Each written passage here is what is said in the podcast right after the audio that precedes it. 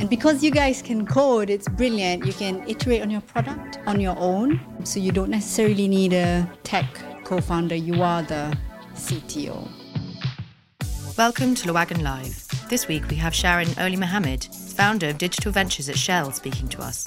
She started her career studying computer science and since then has studied innovation and entrepreneurship at Stanford after completing her MBA. She's a startup mentor and founder of angel funded blockchain startup. And all of this is on top of her day job. She's worked her way up from operations to strategy to digital ventures, founding this side of the business and fueling innovation at Shell. She's an expert in startups, corporate innovation, mentorship, NED, and board advisory. So you better keep listening to hear her story. So currently work in Shell. Um, we've got a digital ventures group, I guess, within each business line. Um, so part of the B2B logistics business, and we're trying to build a new business from scratch. So it's a startup within a corporate, so it's fully funded by Shell for now. And we, we're trying to build um, a platform that helps hauliers find truck drivers. It's, it's very sexy. Um, um, so, so basically, it's Tinder meets LinkedIn for logistics. And the problem is that there's a massive shortage of truck drivers in the UK, but in Europe as well, and in, in Asia as well. Um, multiple reasons. Folks don't want to come into the industry, it's a tough job.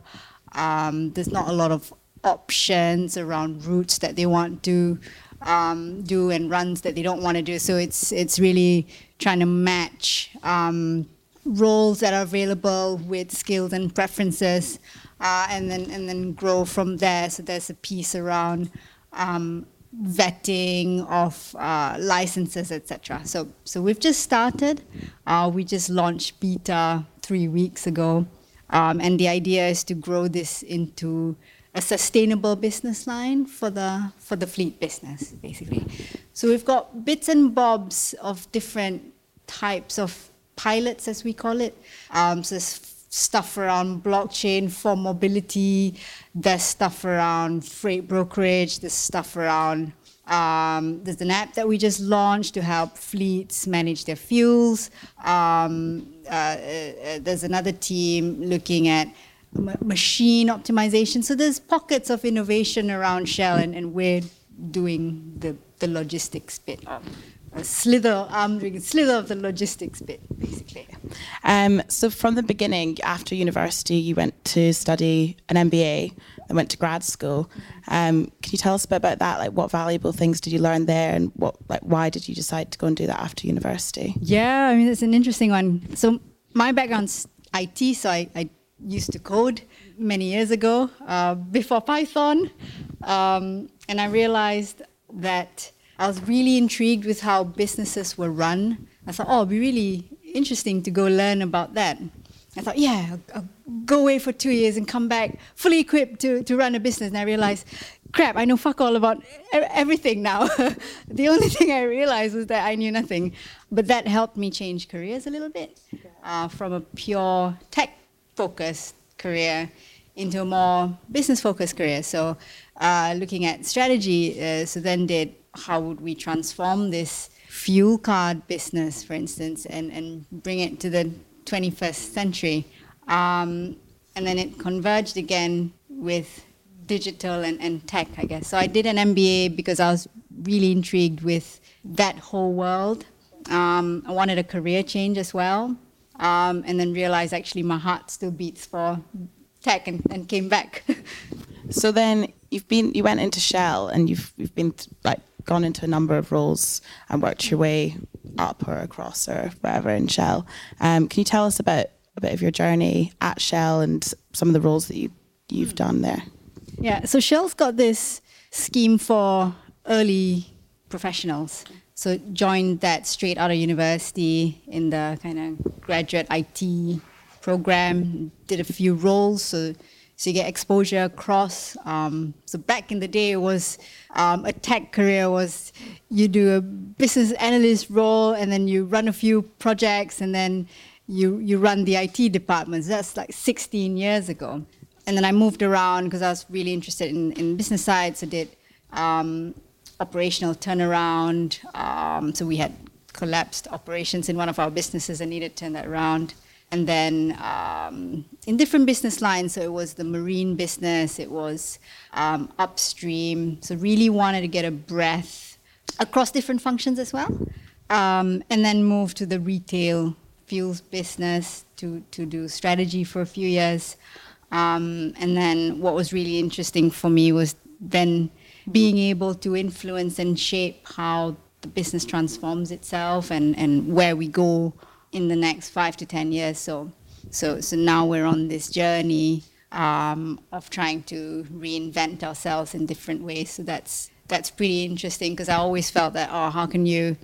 I felt that being in a larger company offered a bigger platform for change, whereas as a tiny little startup, uh, with with no money and just an idea was a little bit harder. Yeah, Not impossible, but but harder. And I think the two can coexist as well. Yeah. Did you feel like the the business and industry developed in the time that you were um, in Shell, and how did that how did that change, and how did it affect mm. um, what you were doing there?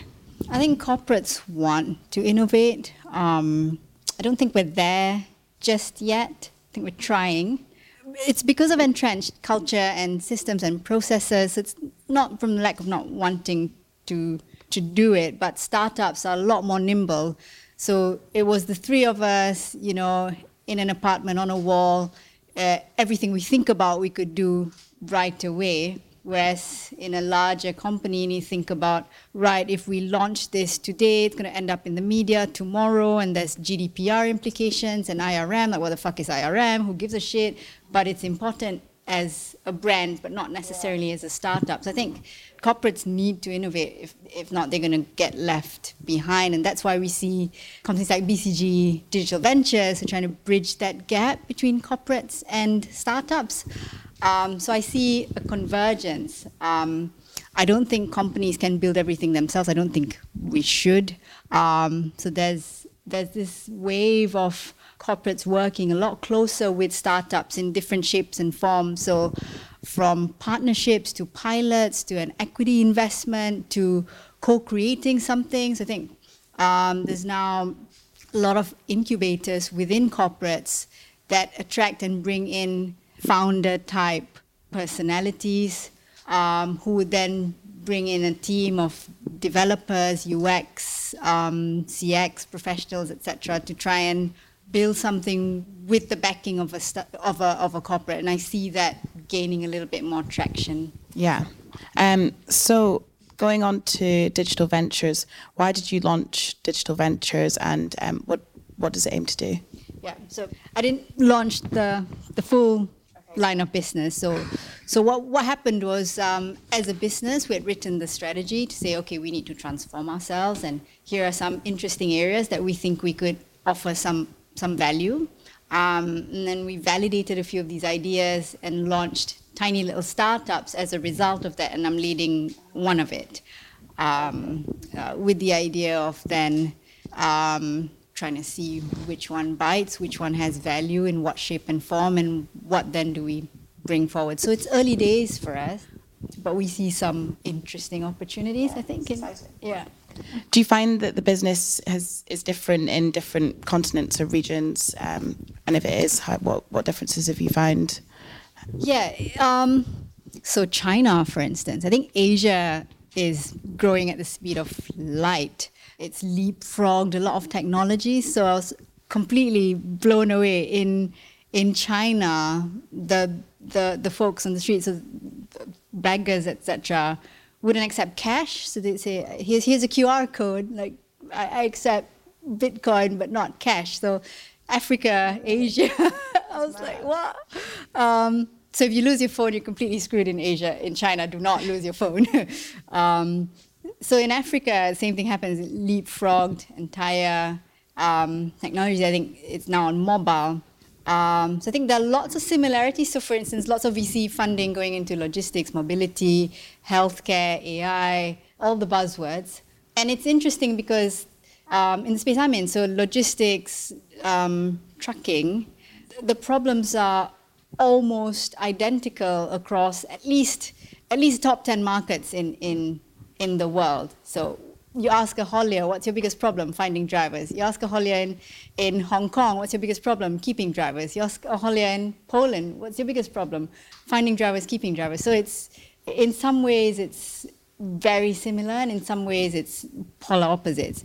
Um, so I think what that means for startups is that you can validate an idea in a market, um, but then look for use cases where you might be able to then scale it up in other in other markets as well. And I think from a funding perspective, there are ways to find synergy. So, for instance, 500 startups have offices in, in Asia, etc., that you can go to to get advice. Um, yeah, I think there's lots of similarities, but um, yeah, some differences as well, depending on um, verticals and industries as yeah. well. So, healthcare, for instance, um, hugely different. I think with Asia, you don't even have patient records in some countries, but then um, in Europe, for instance, it might already be automated. I think there's AI in healthcare with imaging already being being implemented. So it depends on the industry, I think.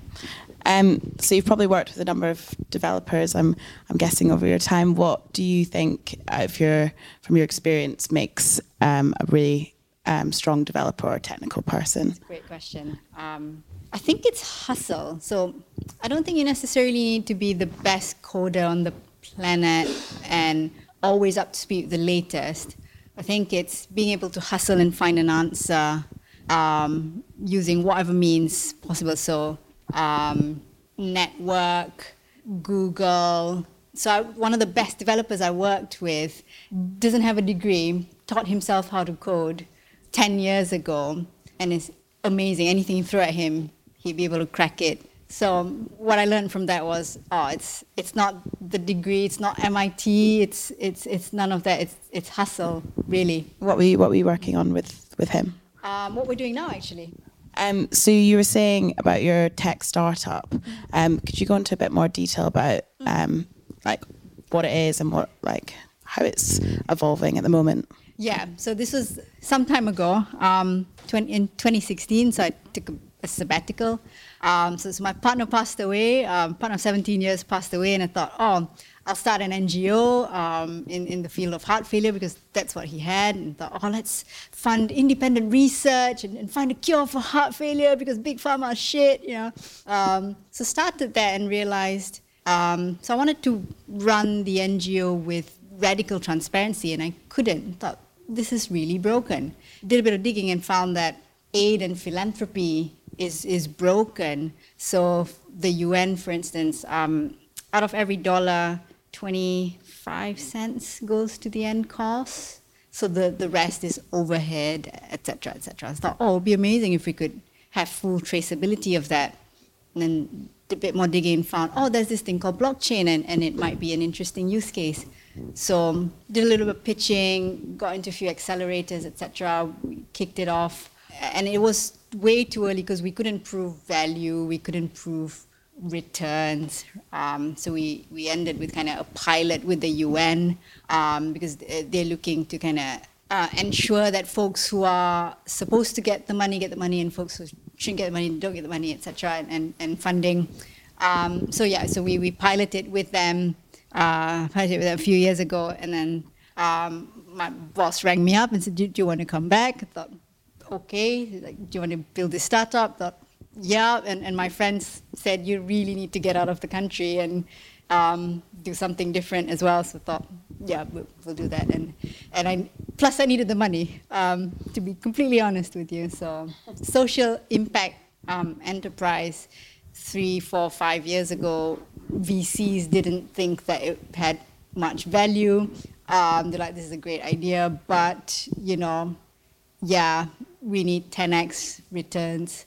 Um, but it's picking up now, and there's lots of impact ventures, which is amazing. Congrats. Well, um, yeah, you mentioned blockchain just then. Um, could you? I mean, personally, I don't know a lot about blockchain, but if you could uh, describe like what what it is and um, how how do you use blockchain in your in your tech startup?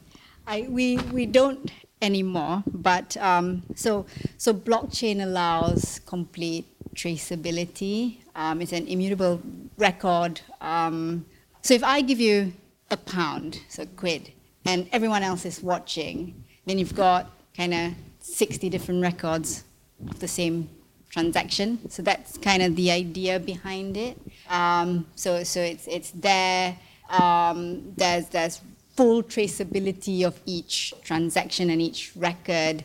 Um, so so it's not just between the two parties, um, and it's it's called the distributed ledger. So it's it's on it's on the internet somewhere for everyone to see, basically, and and um, there's different use cases for that. So, for instance, um, high value luxury goods, so think watches, diamonds, etc., um, to prevent counterfeit.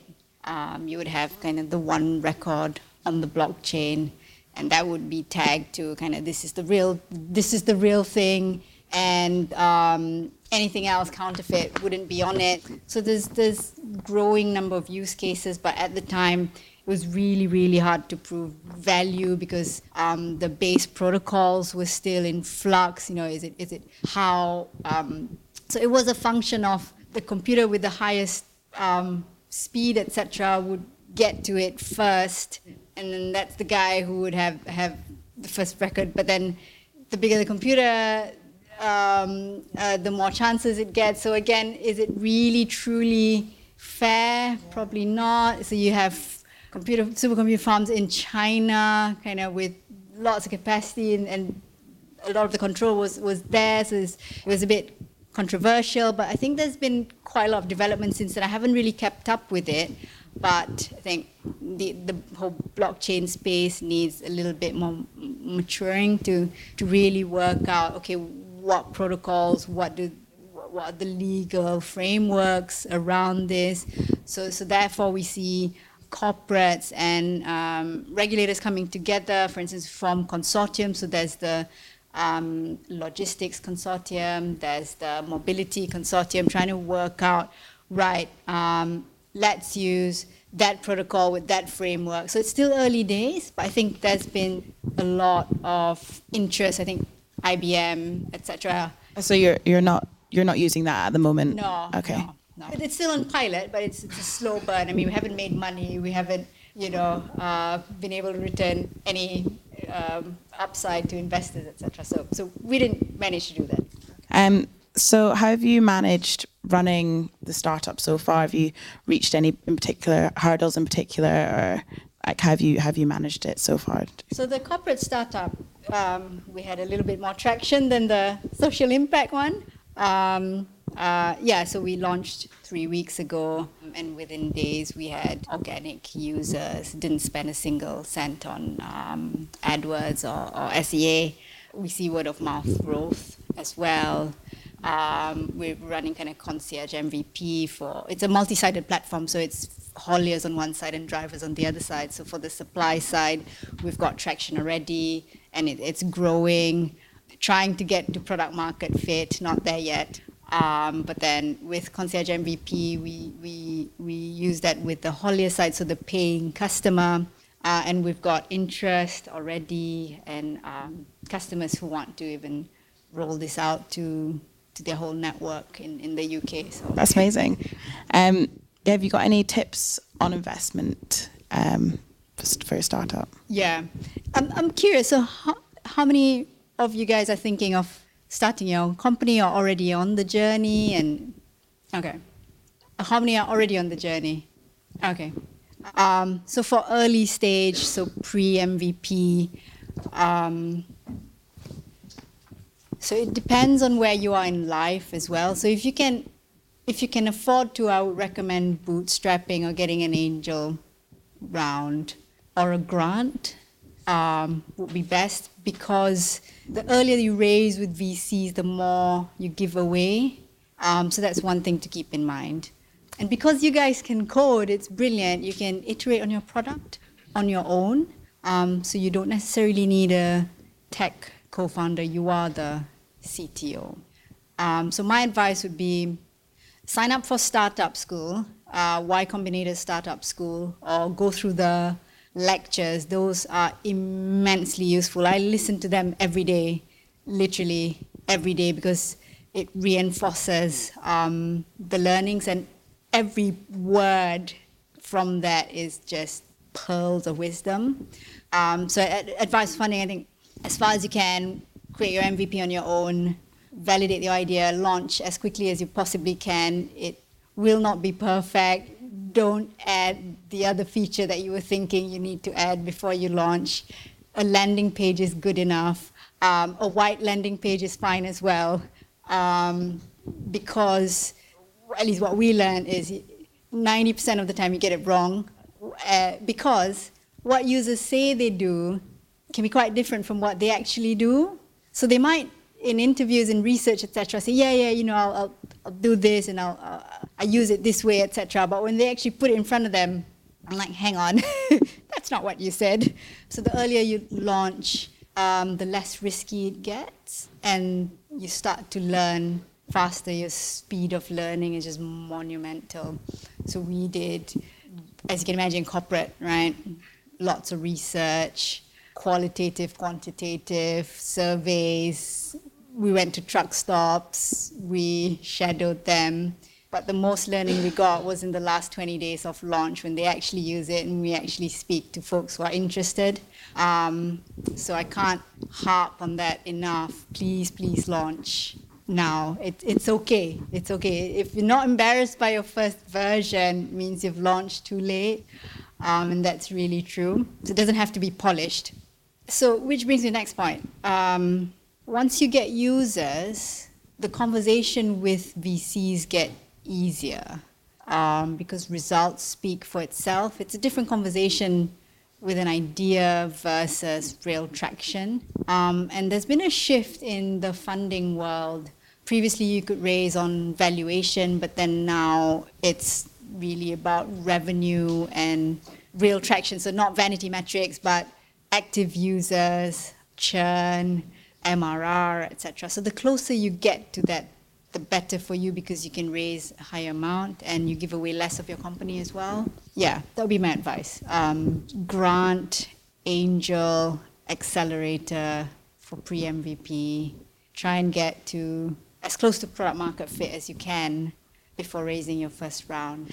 Um, so, how do you mentor startups? Are you industry specific, or are there blanket rules that kind of apply to to everything? No, I mean, happy to help anyone who needs support because I think there's bits around. So it really depends on what folks find useful and what people need. So there's startups who, so we have a group of founders, um, and oh, please don't underestimate the the power of having a support network because the emotional impact that it takes on founders is, is real. So please don't underestimate that. So um, build a support network um, of other founders, but also folks who've been there, but also VCs, good VCs, are investors who see and believe in you.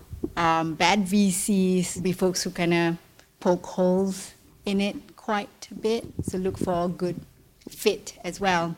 So um, mentorship, I think it's about chemistry. It's about what you need, and I, I think. Um, so, for instance, if I want to learn about growth, um, I approach anyone who would speak to me about growth, uh, LinkedIn, wide array, so Series A growth folks to seed growth folks to um, folks who've written about growth, bloggers, etc. I think there's wisdom in um, there's wisdom everywhere, really. So don't limit yourself um, from as large a network as you possibly can. Um, so no, no rules yeah, in any shape or form. I remember just calling up um, a founder who had a few more years of experience just to pick up the phone and say, you know, I can't do this anymore. The idea's shit. I don't know what I'm doing. You know, we don't have a clue. Nobody wants it. We're building something nobody wants. Uh, um, but then sometimes you just need someone to say, do you know what? Keep going, or have you considered pivoting? So, so that um, objective voice of reason helps as well. Um, how can you validate an idea for an MVP? Yeah, that's a great question. There's a few ways. I think, firstly, it's constant validation of the idea. So you need to ask yourself that every day. Um, there's methodologies. So, um, startup school, um, there's lots of lectures around how to evaluate an idea. There's a two part lecture. Um, Kevin talks about what VCs look for, what YC looks for, how they approach evaluating an idea. Um, so, what we did within this startup was speak to a lot of users, lots and lots and lots and lots of users. Speak to users every day. You should be speaking to users every day. Um, ask open-ended questions to really understand, dig deep into why they might be having the problem. Sometimes they don't realize they're having the problem, and sometimes they think the, the problem they think they're having is not the problem they're actually having. So really try and uncover and unpack that as much, much as you can with as diverse uh, user base as you possibly can. Um, if it's B2C, there are tools for that, so you can send out kind of A/B tests, Optimizely, etc. If it's B2B, trickier because there's different um, kind of folks in, in different personas in within the company. So who's your persona? Is it the buyer? Um, is it HR? Is it the procurement guy? Is it um, who makes the buying decision, who's the influencer. So B2B is a bit trickier, but there are ways around it, so LinkedIn, etc. So how do you validate the idea? Speak to lots of users, um, always put out, so run experiments, so come up with hypothesis um, of what you're trying to prove or disprove and work out the handrails around them. So for instance, okay, we, assumption is that uh, truck drivers around London don't have a problem. Um, craft an experiment. How would you go about validating that? Uh, so ideate a little bit how you would do that, or we could we could head up to a truck stop, go speak to drivers. We could scrape job boards and look who's hiring. We could scrape CV libraries and, and look at who's posted and do a little bit of analytics and matching. Um, look at adjacent um, verticals as well for inspiration. So our adjacent vertical would be recruitment tech. So what's going on in, in recruitment tech? Or for instance, uh, what's going on in healthcare tech. So you need to look for what's your closest adjacent vertical. So if you're doing travel, for instance, what's happening in the travel landscape, what's happening in maybe um, so, so look for inspiration in other verticals um, and launch. Launch and keep launching and keep launching. So a launch isn't something that you work up to and then and then you put it out there and, and, and you forget about it. You constantly tweaking, constantly iterate. Oh, what happens if I change the copy here? Um, A/B test it.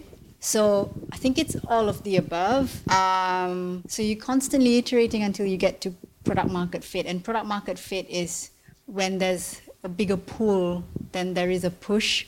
So, for instance, again, Startup School has amazing resources.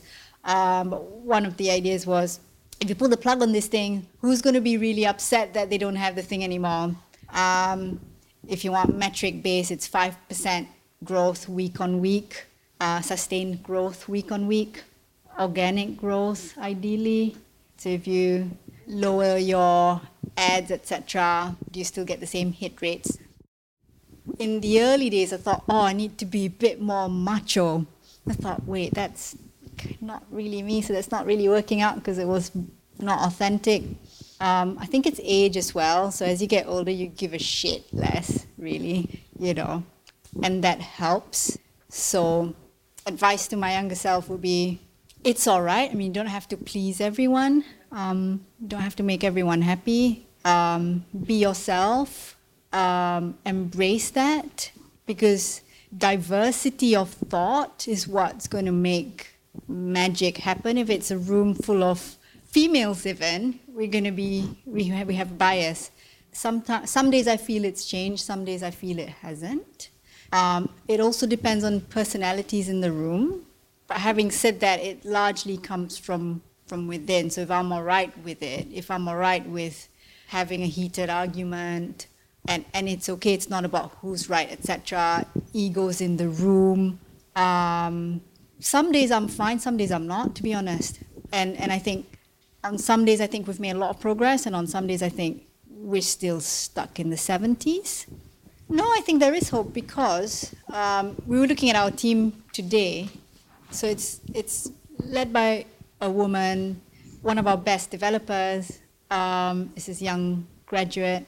our Scrum Master is a woman. So actually, all the anchor points in the team are women. So I think there is hope.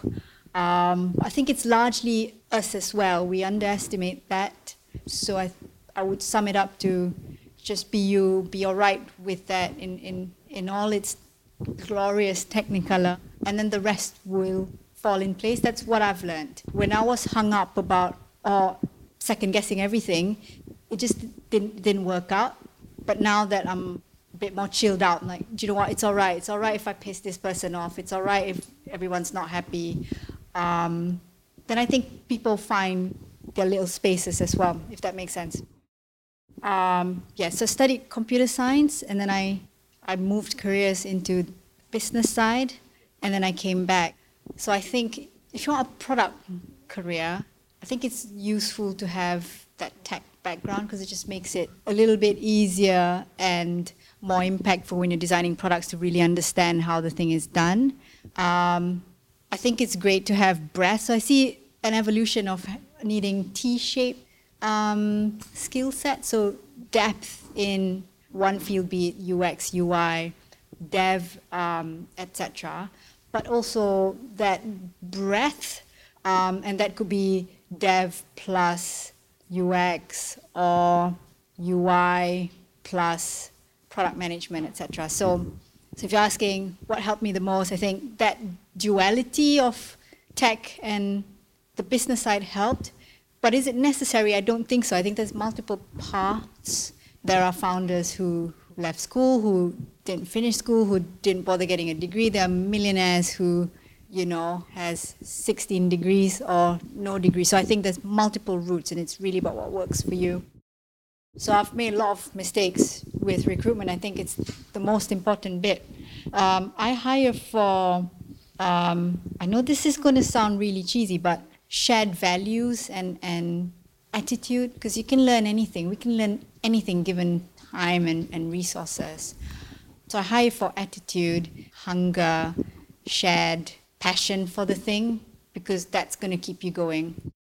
So I was looking at Rocket, Rocket Internet. It was at the time for me like, wow, that's utopia. And in their job descriptions, like you've been an investment banker or management consultant, you've got an Ivy League MBA, etc.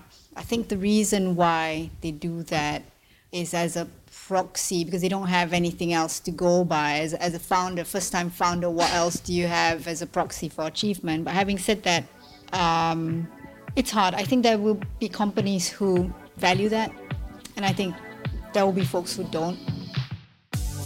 Thanks for listening to Le Wagon Live. Tune in next week for another episode. If you haven't already, make sure you subscribe by hitting the subscribe button.